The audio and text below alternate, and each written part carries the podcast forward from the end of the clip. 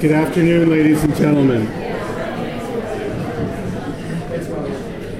Good afternoon, ladies and gentlemen.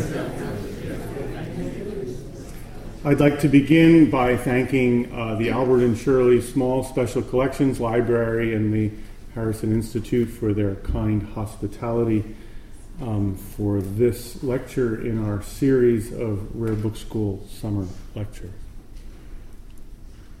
Many of you will heard of the ESTC, the English Short Title Catalog, and certainly our speaker today, Brian Geiger, will dilate learnedly upon that subject. But um, let me begin by reading to you some testimonials about the ESTC.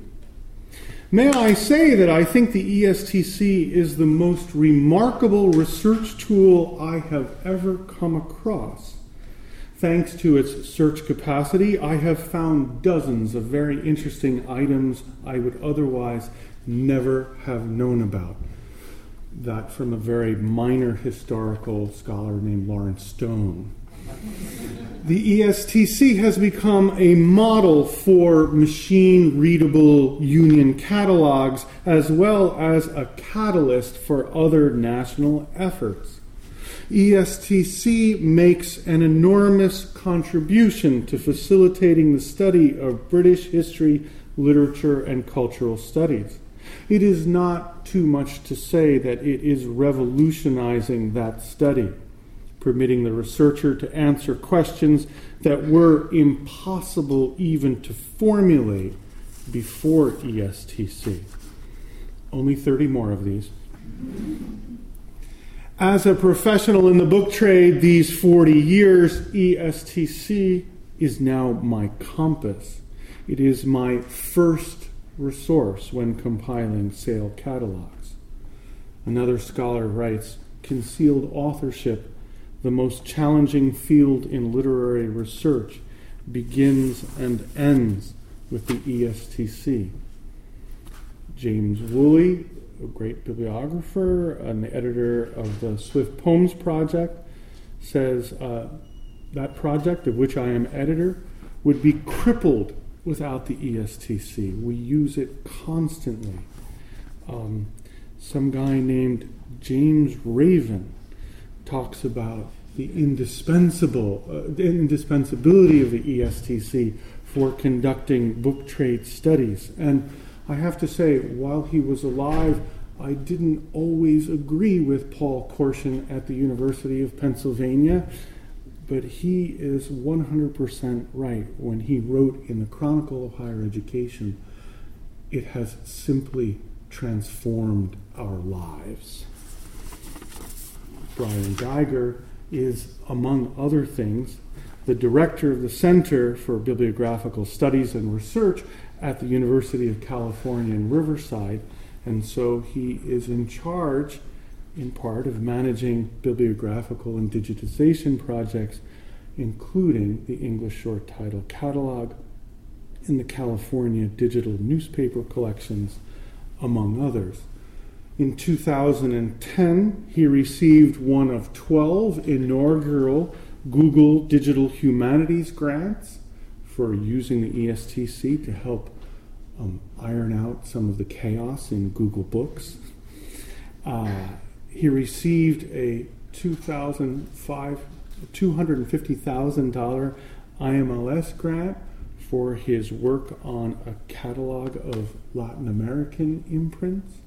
And um, what we'll hear about in part today his work with the Mellon Foundation to redesign the ESTC as a 21st century research tool um, began with an important planning grant from the Mellon Foundation, and we have our fingers crossed that it will eventuate in um, hot and cold flowing money from that foundation. Brian, it's a pleasure to have you here with us, and um, we much look forward to hearing your talk. Thank you.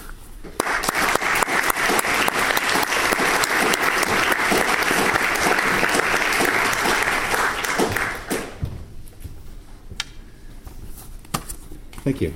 After that uh, uh, enthusiastic uh, introduction, I'm second guessing myself. Maybe we don't need to uh, transform the ESTC shortcut catalog, and I'll just stop here.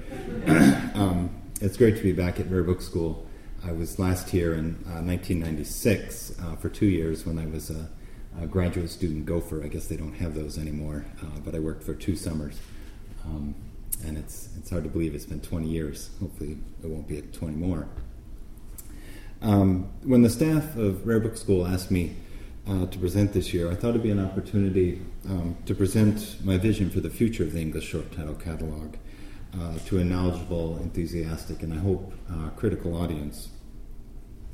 I believe the ESTC is at a turning point in its uh, long and remarkable history. Uh, thanks to support, as Michael mentioned, from the Mellon Foundation, over the last three years, the staff of the ESTC has been working to remodel uh, the project's uh, data and redesign the software used to host it. A few weeks ago, I submitted to Mellon uh, an implementation planning, uh, an implementation grant to put theory into practice, to turn our vision into something that you, researchers, librarians, and rare book use, uh, lovers can use. But not just use in the traditional sense of the word, uh, of searching an online bibliography. My hope is that the redesign will fundamentally change the relationship between the database and the researchers who rely on it. Over the next couple of years, if we receive the grant funding that we've requested, the ESTC, as the title of my talk suggests, will be transformed. But before I discuss the future of the ESTC, I thought I'd give you some background on myself and the project itself. And I apologize, um, I spent two weeks on vacation with uh, essentially sleeping with my six year old daughter and I've caught her chest cold, so I'm losing my voice. Um, more than a few of you, I suspect, when you think of the ESTC, think of my predecessor, Henry Snyder. Uh, for more than three decades, he tirelessly worked uh, driving the project forward, corralling libraries and librarians uh, to participate. And though the ESTC has always been co managed by uh, ESTC North America, which is a nonprofit now housed at uh, UC Riverside and the British Library, I think it's fair to say that the project wouldn't be what it is today uh, without Henry's guidance and oversight over more than 30 de- uh, three decades, 30 years. Uh, let me see if I can make, get this thing to work. Yes. Uh, Henry retired at the end of 2010. Uh, in case any of you are wondering, he remains as active as ever in, uh, in San Francisco, uh, pursuing his love of um, bibliography and genealogy. Uh, upon his retirement in 2010, I became the director of the CBSR and, by extension, the co director of the ESTC um, with the British Library. And so, this is our homepage and uh, the projects that we manage. Uh, for those of you who haven't used Cecilia, our uh, catalog of Latin American imprints, um, I encourage you to, to check that out. It's grown in uh, fundamentally different ways than the STC has, and is a different kind of catalog, um, but is a unique resource for uh, early Latin American bibliography. So I joined the CBSR three years earlier in 2007 after completing a PhD in American history with an emphasis in the history of the book at the College of William and Mary, just down in 64. Um, and let me be frank, I don't consider myself to be a bibliographer, uh, although I have developed a love for bibliography over the last few years. And I'm, I'm certainly not a cataloger, although I can fumble my way through a MARC record by now. Um, and I'm not currently a librarian, although I've worked for libraries in years and have a library science degree. I'd like to think that my uh, background has provided a, a fresh perspective for the ESTC. Whether or not that's true, my goal remains, um, as was the foundation of the ESTC 35 years ago, um, to make it a resource, a resource for scholars across the disciplines, uh, not just a database for bibliographers or catalogers that's up to date on the most recent cataloging rules. In short, um, as my title, the second part of my title indicates, to keep it a preeminent scholarly research tool for years to come. And with that in mind, I have a confession to make. Um, don't worry, this won't be a Lindsay Lohan moment. Um, my confession is this when I think of the STC, I think of data, uh, lots and lots of data. And this hit home with me uh, just a few weeks ago at the RBMS pre-conference in Minneapolis when we um, there was a I think they called it an un-meeting uh, to discuss bibliography. And we got around to the topic of how to update the classics. And I realized as we were going around the room, I think uh, many of the people in that meeting, when they thought of a bibliography, imagined something like this. Uh, this, of course, is a page from Evans. Or perhaps they thought of something like this the, a MARC record um, from the ESTC catalog at the CBSR. Increasing over the last few years, when I've thought of um, a bibliography, I've increasingly started to think of it as something like this. this is um, the British Library's attempt to model the British National Bibliography on a linked data model. Um, I think that that project has since been abandoned, um, but this gives you some idea. Hopefully, that will not happen to the STC, um, but this gives you some idea of what um, bibliographic uh, data might look like in a linked data format. This isn't necessarily what the STC might look like. I just presented as a model. And I'll, I'll talk a little bit more about linked data uh, shortly. What I want to point out at this point is that one of the advantages of this model is that it's relatively easy to go from here to here or even back to here if you wanted to. It's much harder, uh, as I know, working on Cecilia to go from here to here and then to here. Um, but more to the point, perhaps, in the context of this uh, presentation, this model opens up numerous new possibilities for the STC as both, both a research tool and and resource. At this point, uh, some of you might be asking what exactly is the STC. I assume most of you are at least passingly familiar with it, um, but just in case, I'll provide a, a very abbreviated history. Uh, I'll come back to this in a second. You can kind of mull it over as I uh, go into the brief history. The ESTC is the most comprehensive guide available to the output of the uh, English press, uh, of the press in English speaking world, pardon me, before 1801. Technically, an item is in scope uh, for the database, uh, in other words, included, if it was printed in England or any of its former colonies or anywhere else in, uh, in the English language uh, before 1801. I suspect a few of you who use the STC at all regularly are sitting there um, shaking your head that this uh, definition is not entirely true. And in fact, um, certain categories of I, uh, items, such as full engraved works, playbills, um, certain broadsides, have historically been admitted from the ESTC largely for uh, matters of expediency. And one of my hopes uh, for this redesign is that we can uh, finally start to include more of those works to make them more inclusive. So the STC is both a, bibliography and a union catalog of pre 1801 imprints. As a bibliography, the, the uh, project aims to record every distinct item printed during the so called hand press era in England and its territories. And as a union catalog, it lists both copies of those items held at institutions and more recently, uh, digital reproductions of those copies. The database currently has close to half a million records. At last count, it was 481,025. Um, it has more than 3 million holdings, uh, somewhere over 250,000 links to fee based uh, digital copies, mainly in EEBO and ECCO, uh, and somewhere over 50,000 links to openly available copies, um, mainly at Google Books and the Hathi Trust, a number that's um, growing rapidly right now.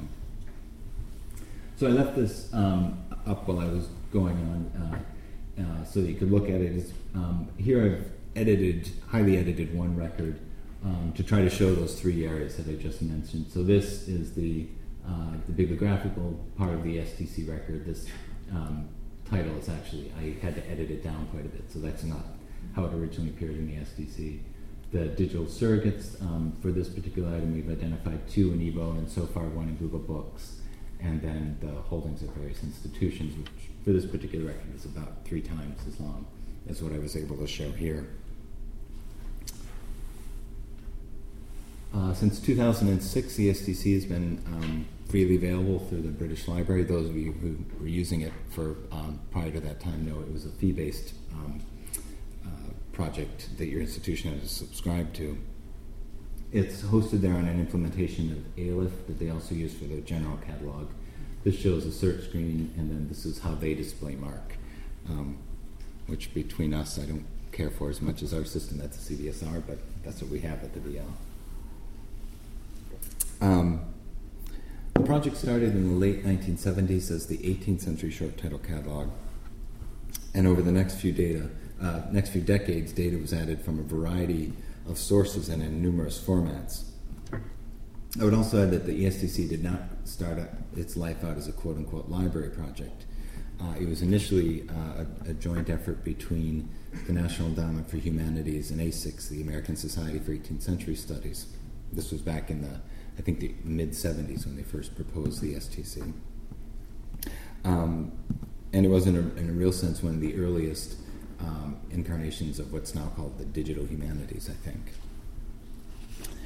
Um, during the first decade or so, the initial 18th century portion of the database was created by catalogers in England and North America working from book in hand.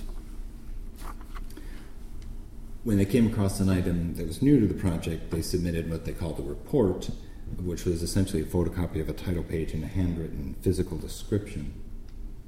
And this is an example of one of those reports. Uh, this is the photocopy of the title page, and then this is what the librarian at the University of British Columbia submitted as the description of the item. The CBSR saved all of these reports in what we call their uh, 18th century manual file, and recently we scanned all of them, about 90,000, uh, and have appended them to the appropriate records. So this, this is that uh, MARC record for the item you just saw, uh, and the image that, that I just showed you is available through that link. I hope this. I hope to make these uh, images available in the redesigned ESTC. They're not currently accessible through the BL's site. Um, and I mention this because the first, for the first third or so of its life, as the uh, phrase short title suggests, ESTC um, truncated certain fields, particularly the title and imprint, which you can see in this one, the 245 and the 260. Over the years, we've edited many records to fill out these fields, but over about uh, somewhere uh, over 100,000 remain truncated and aren't upgraded to current standards. And so more of these could be improved um, by referencing uh, the attached reports like this from the, the uh, scanned image and the physical description. Um, in the late 1980s and early 1990s, the, what was originally the 18th century catalog was expanded to include pre 1700 imprints. Electronic versions for STC for the pre 1641 period and Wing for 1641 to 1700 were loaded into the database, along with records from University Microfilms, what is now ProQuest for microfilmed items. And this produced three general issues for the STC. records um, for STC and Wing, which had not been verified uh, against physical holdings, were marked as placeholders, which you can see in this 509 note. Physical copies for most of these have since been identified, but there are somewhere over 2,000 uh, of these so called placeholders that um, remain in the database. Some of them uh, that we have researched have uh, turned out to be ghosts. Uh, records from the UMI microfilm were marked as unedited records since an ESTC cataloger had not actually worked on them. We had just gotten them directly from UMI. And about 6,400 of these uh, unedited records remain in the STC. Finally, the electronic versions of Wing and STC contained far fewer holdings than the 18th century, 18th century records did uh, in the late 1980s and early 90s. And so, in, in, an effort to address these issues, uh, particularly the limited holdings for the pre 1700 records, in the early 2000s, uh, the CBSR began collecting MARC records uh, from participating libraries and matching them to the ESTC.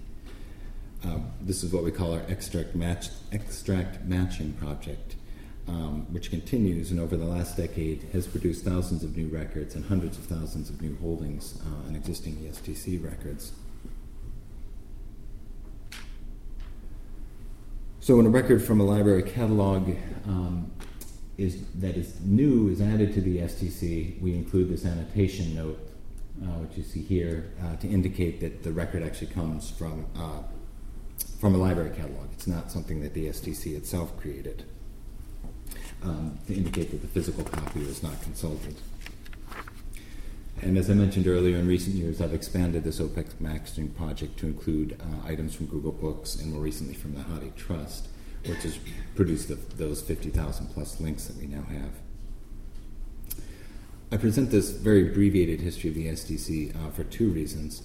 First, I hope it gives you a sense of uh, what you what you what you're seeing in the database when you use it. Some um, it's not this uh, just morass of data that without any kind of context for it.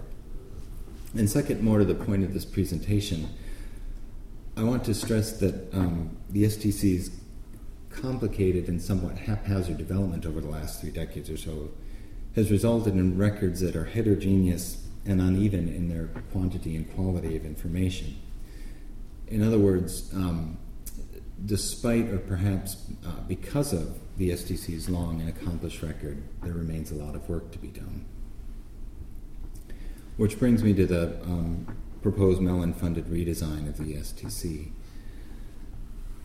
The central question of this project can be summarized like this Where does the STC go from here and why? And by extension, what is the justification for any further funding for development? I would also add parenthetically that the question has pressing practical import beyond maintaining the ESTC's relevance as a um, scholarly research tool. It's cost probably uh, well north of $10 million to create the STC over 30 years. And as many of you probably know, funding for bibliographic projects like this has largely dried up. So, how does the STC continue to grow and improve without um, the kind of funding that it's de- depended on for the last decades? Um, that question, as much as, much as any other, um, uh, rests on my mind every day. So, this process of reimagining and redesigning the STC began in the spring of 2010 when I was invited by Martin Mueller to Northwestern to a Mellon funded uh, workshop to discuss scholarly editing of early modern texts. Uh, and among other things, I took the opportun- opportunity there to present some initial ideas on what my vision was for the STC. A few months later, the Mellon Foundation invited me to submit a planning grant, which was funded. And over the course of 2011, a planning committee met, uh, discussed, and debated numerous ideas for redesigning the STC. Uh, in the spring of 2012, um, the Planning Committee published its initial recommendations online for public consideration and comment. Uh, the blog is estc21.wordpress.com. This is still up and if you're um, curious to take a look at it. And it still um, provides a good general overview of uh, our ideas for the redesign. After reviewing the public comments in the late spring of 2012, the committee made its um, final recommendations. And then over the course of the summer, the project consultant Carl Stahmer uh, assessed how best to implement those recommendations. And he ultimately proposed creating new software for the STC from two uh, existing open source programs. I want to quickly uh, acknowledge and thank Carl among other projects, Carl has worked on the English uh, Broadside Ballad Archive at, at, UC Santa Barbara. Some of you might be familiar with that. Um, and he's worked on another project here at um, UVA that I'll mention in a, in a minute. with his extensive experience in early modern studies and research, uh, humanities, commuting, computing, and library technology, uh, Carl's been an invaluable participant in the redesign. And simply put, I don't think the project would be possible without his expertise and creativity. This month, uh, this past month, uh, a few weeks after filing our report with Mellon, were invited to submit a proposal to develop the software that Carl designed. That proposal is now under consideration, and we should so know sometime this fall whether Mellon will fund it. If they do, the, the development will run from late 2013 to 2015.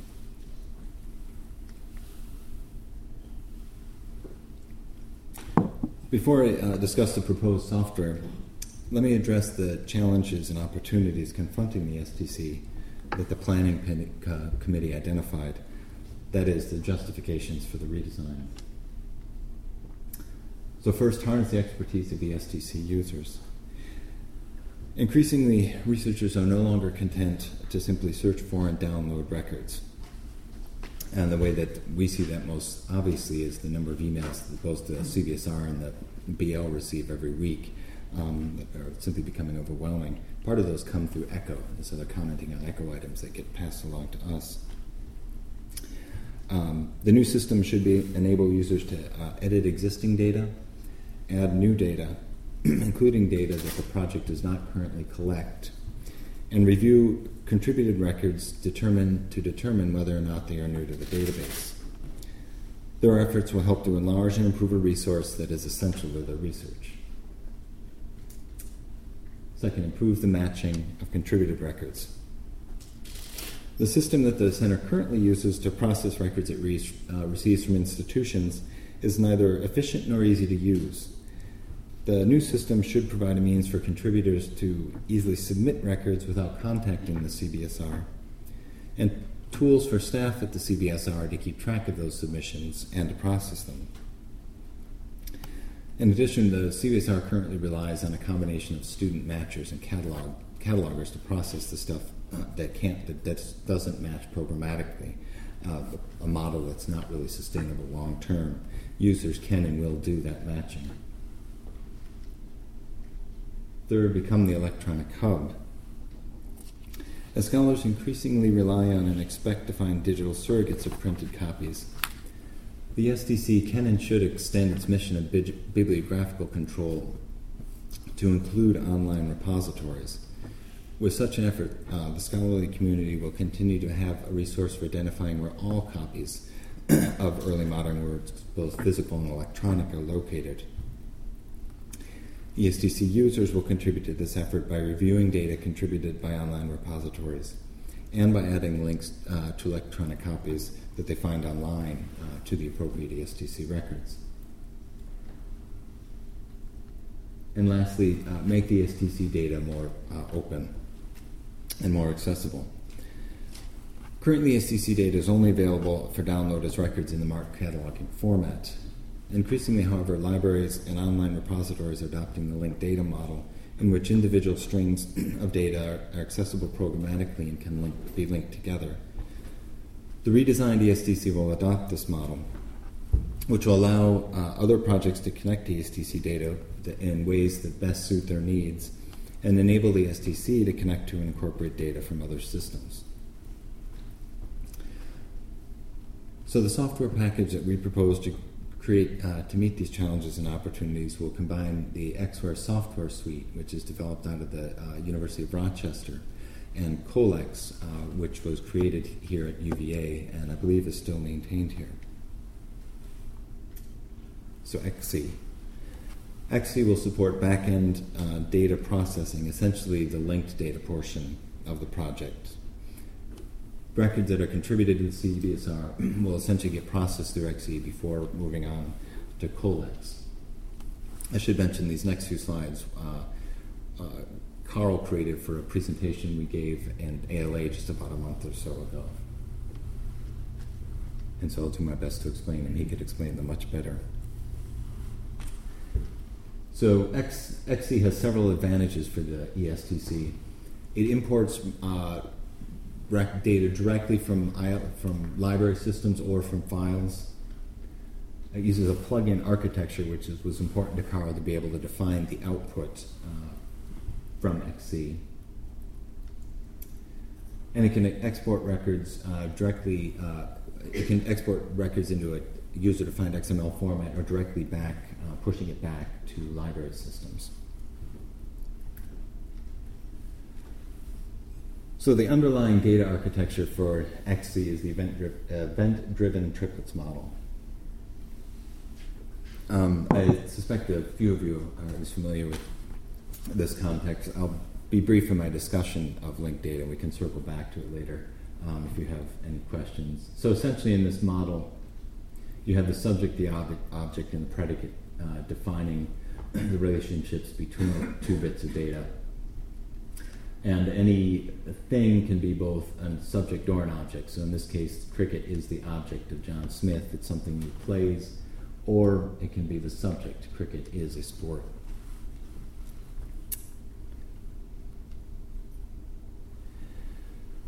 The current underlying data model for the ESTC, just like any other library catalog you encounter, is what Mar- uh, Carl has called the Marknostic data model, which of course is itself biased towards monographs and doesn't do particularly well with things like serials, broadsides, playbills.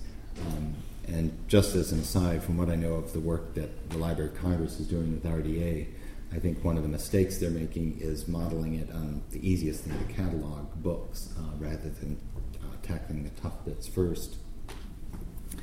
Um, in this particular model, uh, you have a record that defines a thing, the item, and then the bits of data that refer to, to that record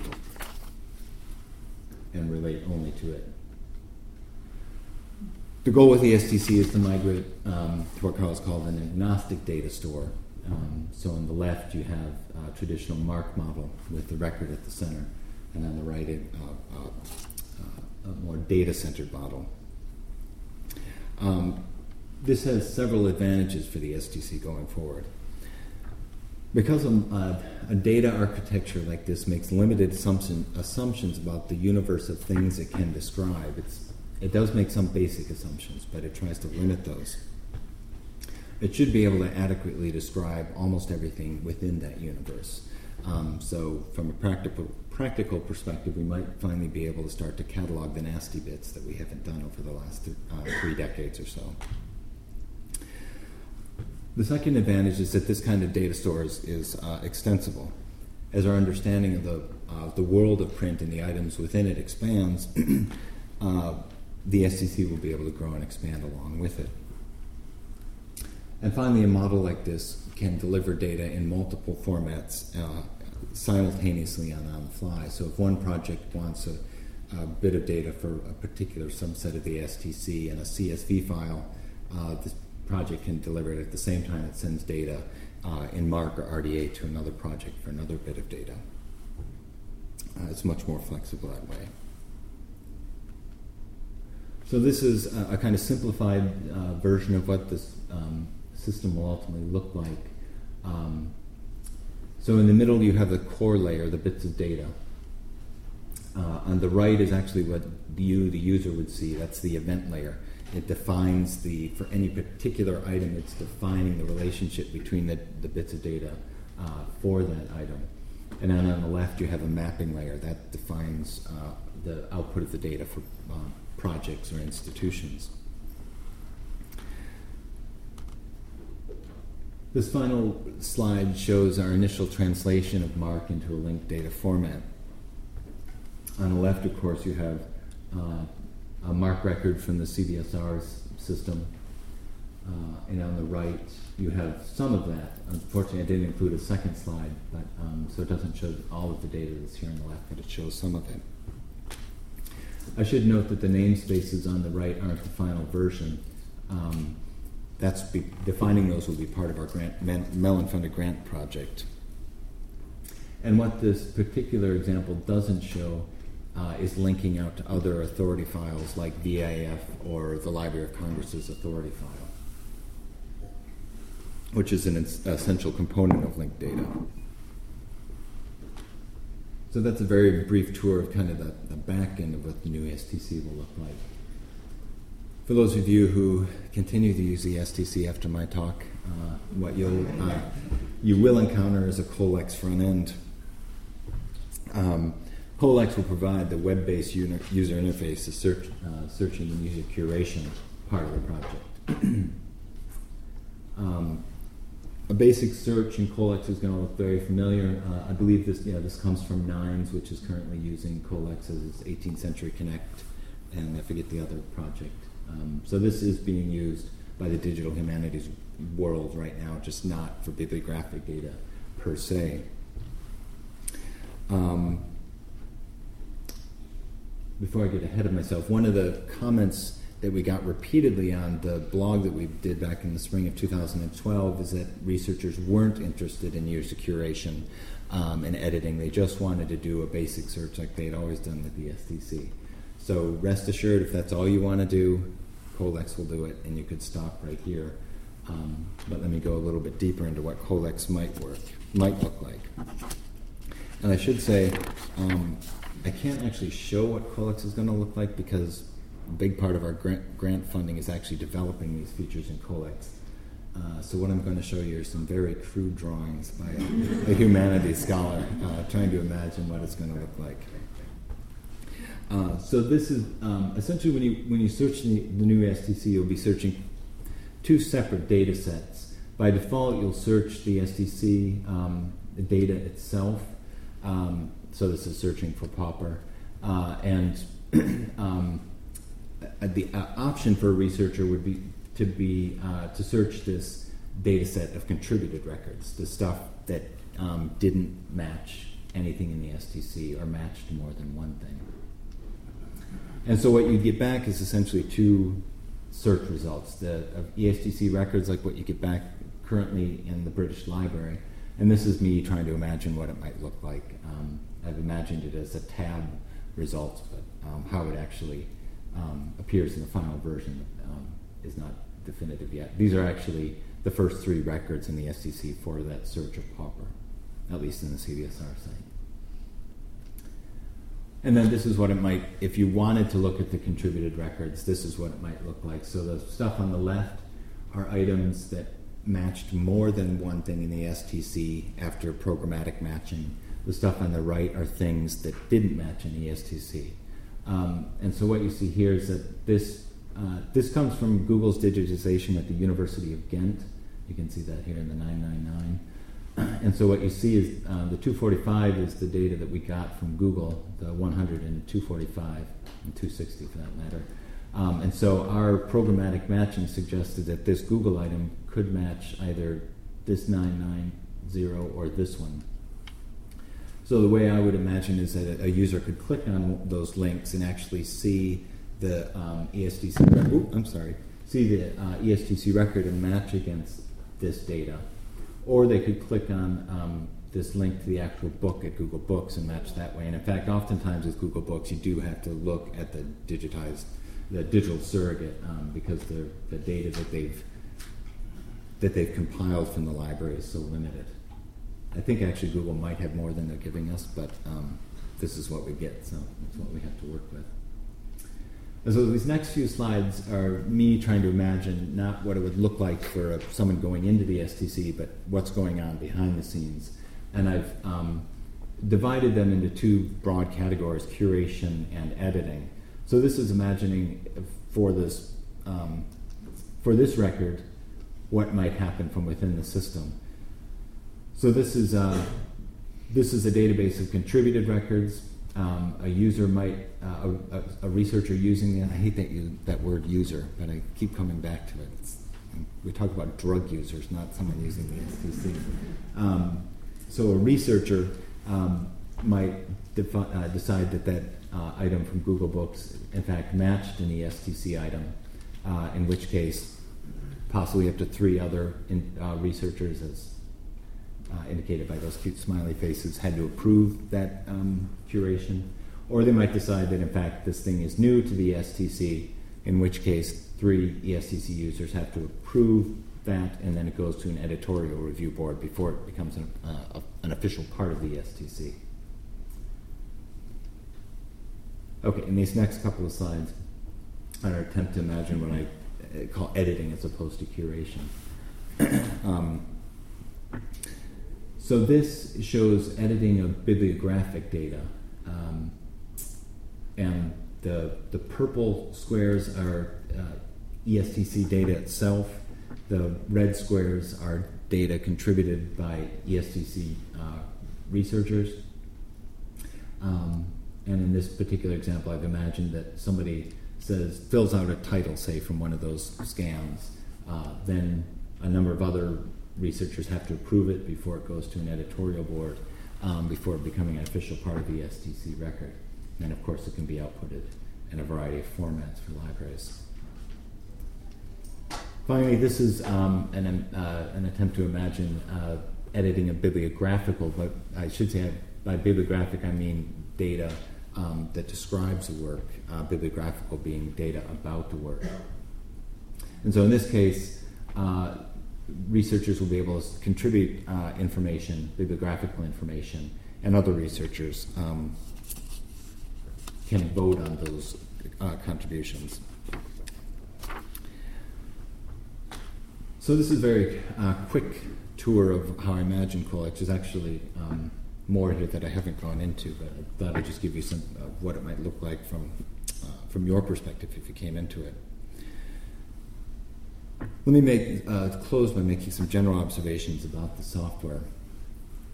First, I have no doubt that the um, rules for curation and editing uh, these things here uh, will, ta- uh, will change uh, with time and will become more nuanced and varied across the data set. In fact, I expect them to.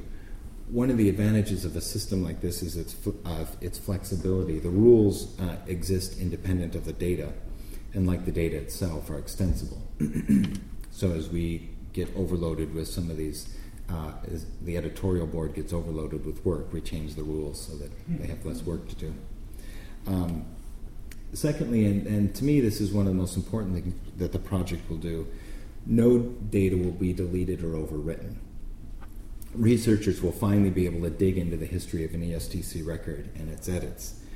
Um, I think of MARC as a, as a flat standard. When new data is entered, um, it largely replaces whatever came before it. And I, I envision the new STC as, um, as akin to Max Time Machine or what you're familiar with encountering in, in any wiki site with layers of information sitting behind what you see. And I consider that kind of essential for this kind of detailed bibliographic work. And finally, although I didn't try to illustrate it here, one of the things that we plan to build into the STC is a library um, administrative interface um, where institutions, or really uh, technically individuals at institutions, can log in, monitor their holdings, and, and potentially establish analytics. So, for example, a librarian working at um, a particular institution might want to receive an alert whenever uh, a user uh, takes some action on a holding um, associated with their institution. Or she might want to uh, analyze bibliographical records associated with their institution's co- code to see which have received the most um, user edits. You know, so someone using material, interested in material from the 17th century as opposed to the 1840s, 1740s. Sorry, hopefully there wouldn't be 1840s in there. Um, as these observations suggest, I believe the resigned ESTC will be a fundamentally different kind of resource than it's been up until now. I would believe it will be richer, more dynamic, more informative, and more useful to researchers, institutions, and projects. In short, I hope it will be better. At least that's my hope. Thank you.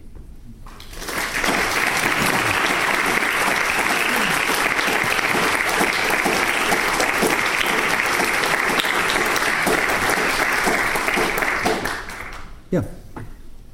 Go ahead, in the back. Yeah. Is there going to be any kind of, are you envisioning any kind of credentialing for people that edit smart records and make links to uh, electronic surrogates, or can anybody do that? Um, because I would suggest that if you try to have non-professional catalogers doing those things, you will eventually discover you can't find anything and you'll have to hire us back. Right. the this system will, re- um, whether or not we require um, a, a, login, um, I think is something we have to decide. Probably, probably not. Um, that you can always save information based on where a person is working from, and the, the system will log all of that. Um, I suspect um, one of the options for institutions will be able to kind of lock down their holdings um, so that users can't work on those if the institution doesn't want them to or like I said, receive alerts. Um, and with layers of information like this, somebody working on uh, an edit doesn't necessarily become um, an official part of the record immediately. Uh, and it, that slide I showed where you can define the output um, would apply also to the, the history of edits. So if somebody um, wanted to uh, remove particular edits or not include um, particular versions, they could do that. Um, so the way I imagine it is that this one of the reasons I make a distinction between bibliographic and bibliographical is I see bibliographic as really kind of the core of the STC, what the most important part of the file that we want to protect, uh, and I want to be most careful about user edits in those particular fields. I think. Yeah, James. Think this was great. So I have a compliment and then a kind of semi-formed question. Um, one of the things that you showed uh, that I really liked seeing, um, something I like about the ESTC is that the way you think of data has always been somewhat independent of how libraries think of Mm. data. Mhm. You know, you've been a bibliography, you're not, you don't kind of follow the ups and downs of standards changing. My compliment is I'm very pleased to see you continuing to be critical Mhm. about the data structures you're using internally while respecting export. And I think that's a really smart, neat thing. I think Mm. that's great. Um, the question I have has to do with this idea of editing and attention. Um, this may be familiar to you because I was in that little unconference thing too.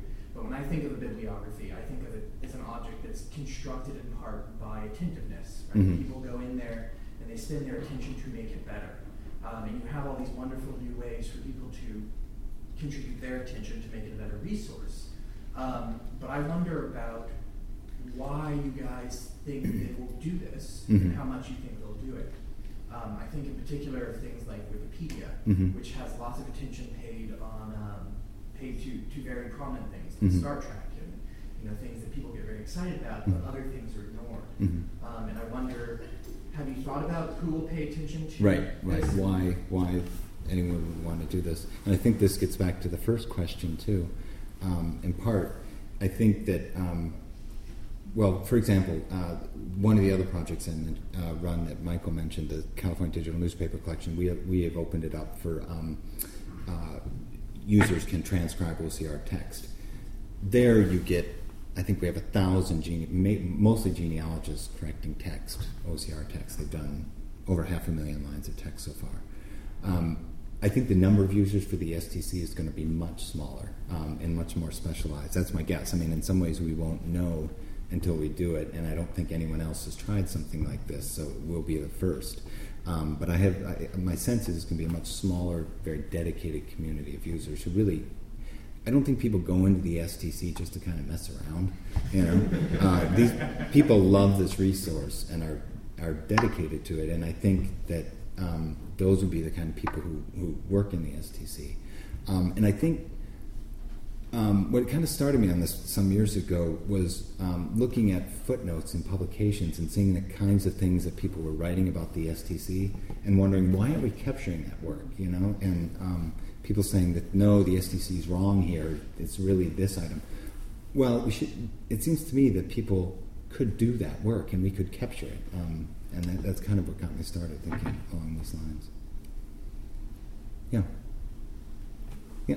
Um, So I'm actually still not totally clear what audiences you think will contribute, um, and what you think their motivation will be for it. Mhm. But being the flip side of the credential question too is, what recognition will you provide Mm. Yeah, yeah. contributing this work? Yeah, that's a very good question. I mean, um, Laura Mandell has kind of grappled with these in a different context for 18th Century Connect, which is, uses a Collex software that, and um, her model has been to um, kind of uh, take over the, some of the roles of scholarly publishing, you know, for creating these um, these editions um, that uh, people might have published in other ways before then. Um, it's something that I gave some thought early in the process. Uh, there seem to be so many other pressing issues just to get the um, the system going that I I really haven't thought about ways in which we might try to capture this work. I mean, it seemed to me um, that if if somebody one possibility if somebody does a, quite a bit of work around a say somebody's working on 18th century poetry or something like that they could do a, a body of work within the STC um, that could somehow uh, get acknowledged or could become a separate publication. We don't actually have plans in this initial phase of development for um, developing features that might be useful to a particular uh, researcher working in the STC that they don't necessarily want the public to see, um, but that might be uh, contribute to some kind of publication in electronic or paper format, but I could see that that might be one possible way in which um, people could get acknowledgement for working in the STC. Uh, again, it gets back to the question of who's going to be using it. I, I don't know and how. Um, and one of my regrets of our um, blog in 2012 is that I I tried to announce it as widely as I could through listservs, but I didn't do the most obvious thing, and that was to post an announcement on the STC itself and say, "Come look at this blog and see what you think of it." So we got, got quite a few comments back, but I think we could have gotten a lot more and a lot more diverse comments if we had just done that basic thing. So, yeah, unfortunately, yes. How do you see ESTC's ongoing thinking developing around copy-specific data, which is something which ESTC, of course, has traditionally not been interested in, Uh-huh. but which library catalogues are Right. increasingly including and people are increasingly looking? I- Well, I mean, genuinely, I want to get more of that into the STC if we can. The question is how. Um, and as as more institutions move to a true linked data environment, that might be one possible way of, of grabbing that data programmatically. Um, a number of libraries. This, by the way, I, sh- I guess I should mention, this is not entirely new for the STC. Um, we've allowed libraries to log in and add holdings, um, and well, okay, so we, for a number of years we've allowed libraries to log in and add holdings to items. Uh, more recently, we've opened it up to allow um, kind of experienced catalogers start doing ed- actual editing in the STC.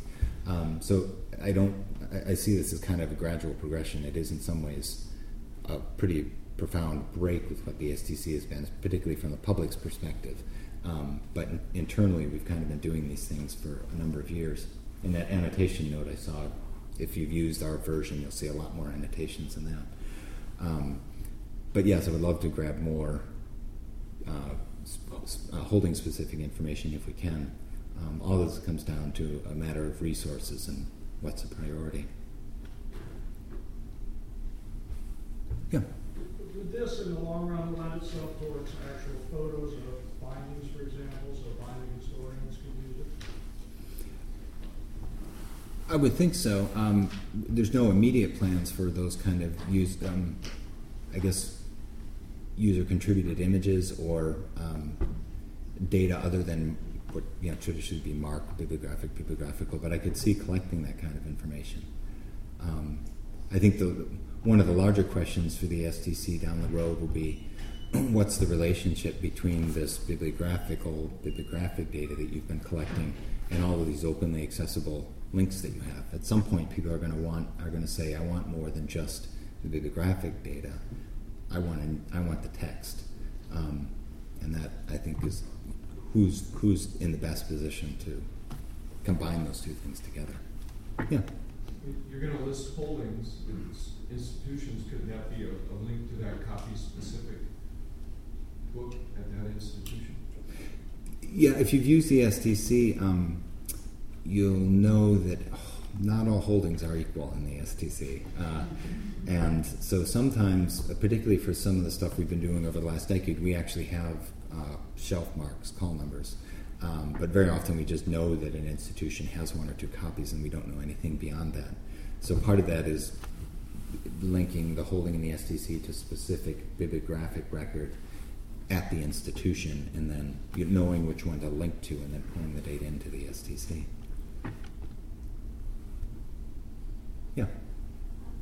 Along the lines of what these gentlemen have been saying, for those of us who are contributing libraries and sometimes editing libraries, is there any thought of simply letting us link the bibliographic record in our database to our holdings information? So that if Right. someone went into um, a particular record, they could go on the links for the different holding institutions and see our bibliographic records, some of which are more complete than Right, others. Right, yeah. And also, um, any local information. hmm That would ultimately be the aim, not just of the STC, I think, but of the linked data model more generally. Um, I'm not sure that we can do that easily right now with um, the current generation of library information systems, um, but I think eventually we could get there. And again, um, if you had what you're linking to is the uh, a holding to essentially a, a unique bib ID, at a library, and you just need to know what that bib ID is. Um, but I'm hoping that uh, we can continue working with libraries and processing data to get that kind of um, specific information that we need in to be able to link out. Um, one, uh, I, I remembered what I was thinking was when one of you asked a question.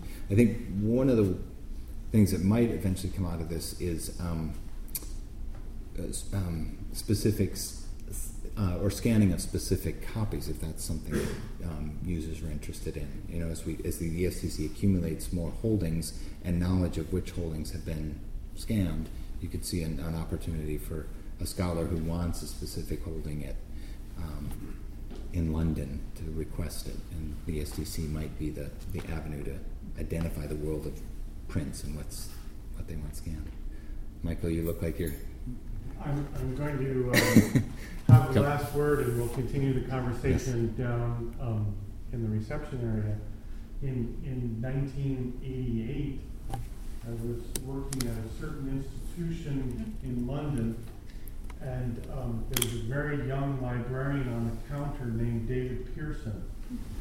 And um, I asked David Pearson if he could run certain ESTC BLAISE searches as they were. They were 10 pence a record. And I estimated that this would cost me about 40 pounds, and I knew that I maybe wouldn't eat for the next week or two, but that it would be okay because I would get these BLAISE records, and at 10 pence a record, it would be like gold.